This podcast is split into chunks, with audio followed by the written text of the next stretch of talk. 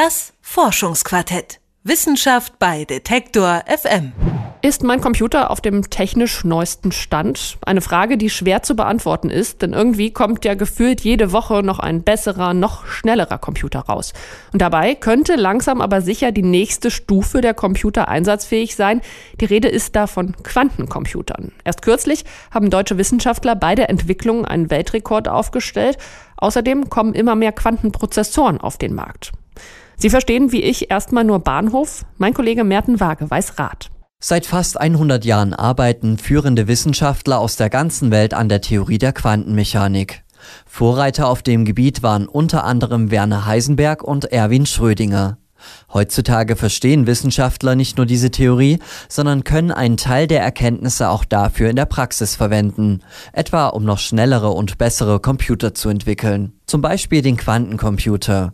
Er könnte den bisherigen technischen Standard bei Weitem übertreffen, funktioniert er doch vollkommen anders als die bisherigen Computer.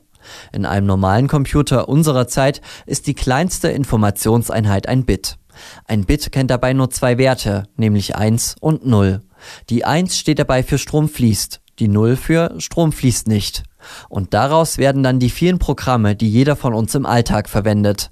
Das Handyspiel etwa, der Bankautomat oder das Office-Programm.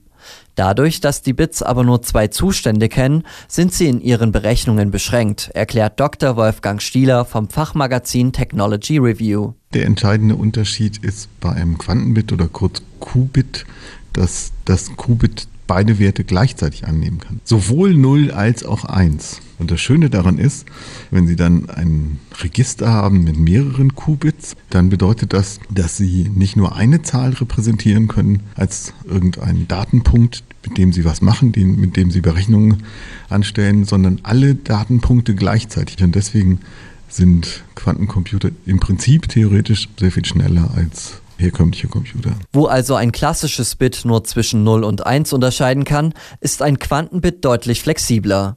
Ein Quantenbit kann sich nämlich für eine bestimmte Zeitspanne, die sogenannte Kohärenzzeit, in einem Zwischenzustand befinden und nimmt dann einen Wert zwischen 1 und 0 ein. Wissenschaftler sprechen bei diesem Zustand von einer Superposition. Durch die Messung geht das Qubit dann in einen der beiden klar definierten Zustände, also 1 oder 0 über, sodass man das Messergebnis in einem klassischen Bit speichern kann. Während der Superposition ist der Quantenbit aber deutlich leistungsfähiger als ein klassisches Bit.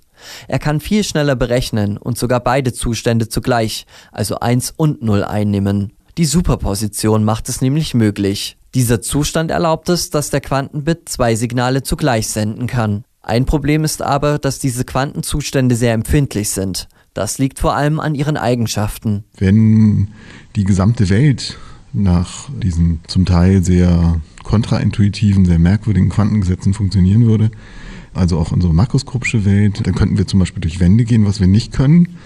Und das liegt daran, dass Quantenzustände so empfindlich sind, dass sie kaputt gehen, wenn diese Quantensysteme mit anderen Systemen irgendwie interagieren. Also zusammenstoßen, aneinander wackeln, wie auch immer.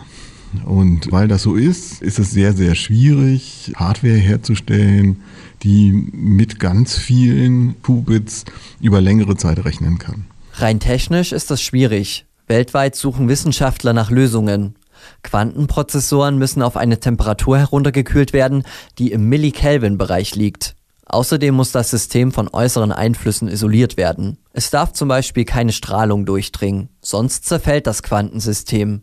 Es sind also nach wie vor theoretische Modelle, an denen Versuche gestartet werden. Die Wissenschaft wird noch eine Zeit brauchen, bis der Quantencomputer für jedermann zugänglich wird. Nach Stieler sind es unter anderem folgende Voraussetzungen, die es noch benötigt, damit Quantencomputer einsatzfähig werden. Natürlich nochmal eine Vergrößerung der Zahl an Qubits. Es muss den Entwicklern, den Wissenschaftlern, den Technikern gelingen, sagen wir mal, einige hundert Qubits auf so einem Quantenprozessor unterzubringen. Die müssen dafür sorgen, dass auch mehr von diesen Qubits als bisher auf einmal zusammengeschaltet werden können. Das ist auch immer eine Frage, die sogenannte Tiefe dieser Quantenprozessoren. Und diese Qubits müssen noch viel länger halten als bisher. Also die Korrelationszeit nennt man das, in der solche Quantenzustände tatsächlich stabil sind. Die ist jetzt bei einigen 10 Mikrosekunden. Das muss mindestens nochmal um Faktor 10, vielleicht sogar um Faktor 100 besser werden, damit die Algorithmen, die Programme darauf mit mehr Instruktionen laufen können. Mittlerweile konnten bereits große Fortschritte in der Entwicklung gemacht werden. Auf der diesjährigen CES, der Consumer Electronics Show in New York, eine der größten Technikmessen der Welt, konnte der Entwickler Intel einen Quantenprozessor vorstellen, der mit 49 Quantenbits frei programmierbar sein soll.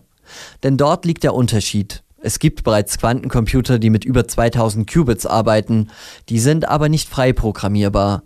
Zu Hause würde das bedeuten, man hätte zwar einen extrem guten Computer, der kann aber nur eine Anwendung ausführen.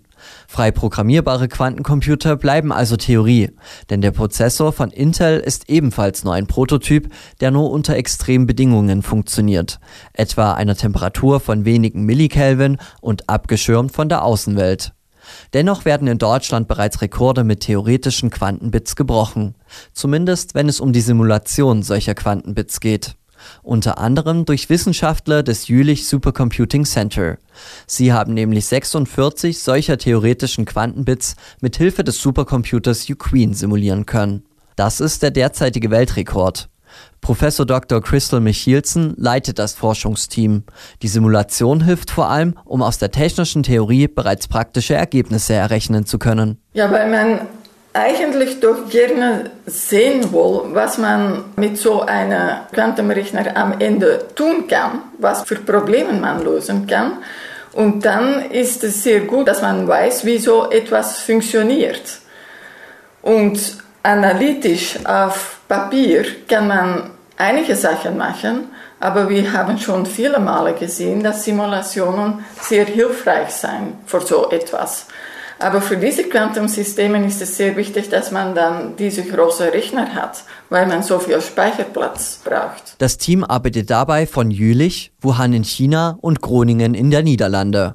Es wurde außerdem ein zweiter Supercomputer verwendet, der in China steht. Um einen Quantenbit simulieren zu können, brauchen die Wissenschaftler bisher 16 der herkömmlichen Bytes. Allerdings verdoppelt sich der Verbrauch bei jedem neu errechneten Qubit. Die Wissenschaftler benötigten also etwas mehr als eine Million Gigabyte. Dadurch erkennt man schon, wie effektiv solche Quantenbits in Zukunft rechnen können. Das Team in Jülich hat deswegen eine neue Software für die Simulation entwickelt, die nur zwei Bytes pro Qubit braucht. Dadurch benötigen sie für Simulationen viel weniger Speicher. Aus den Ergebnissen kann Michiesen auch erkennen, was noch nötig ist, damit Quantencomputer unsere normalen Computer ersetzen können. Dann braucht man vielleicht Millionen von diesen Quantenbits, weil man auch noch Quantenfehlerkorrektion ausführen muss. Und dafür braucht man sehr viele Quantenbits. So diese 49 oder 50 Quantenbits sind natürlich ein schöner Schritt in die gute Richtung.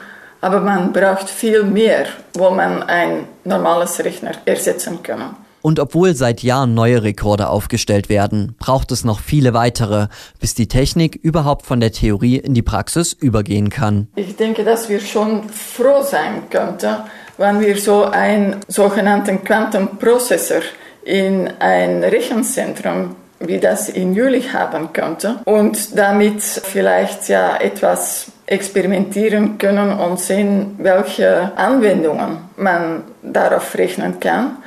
Aber für den normalen ja, Braucher denke ich, das dauert noch eine sehr lange Zeit. Durch die Simulationen können bereits erste Programme und Rechnungen simuliert werden.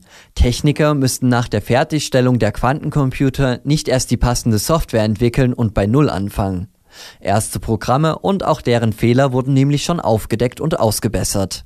Sollte es irgendwann also möglich sein, aus den Simulationen echte Berechnungen mit einem echten Quantencomputer zu machen, erreicht der Mensch die nächste Entwicklungsstufe in der technischen Entwicklung. Denn sie können besonders komplexe Berechnungen, wie etwa Klimafolgen oder Geoentwicklungen, viel schneller und präziser berechnen. Ein Beitrag von Merten Waage war das. Quantencomputer können in Zukunft also unsere herkömmlichen Computer ersetzen.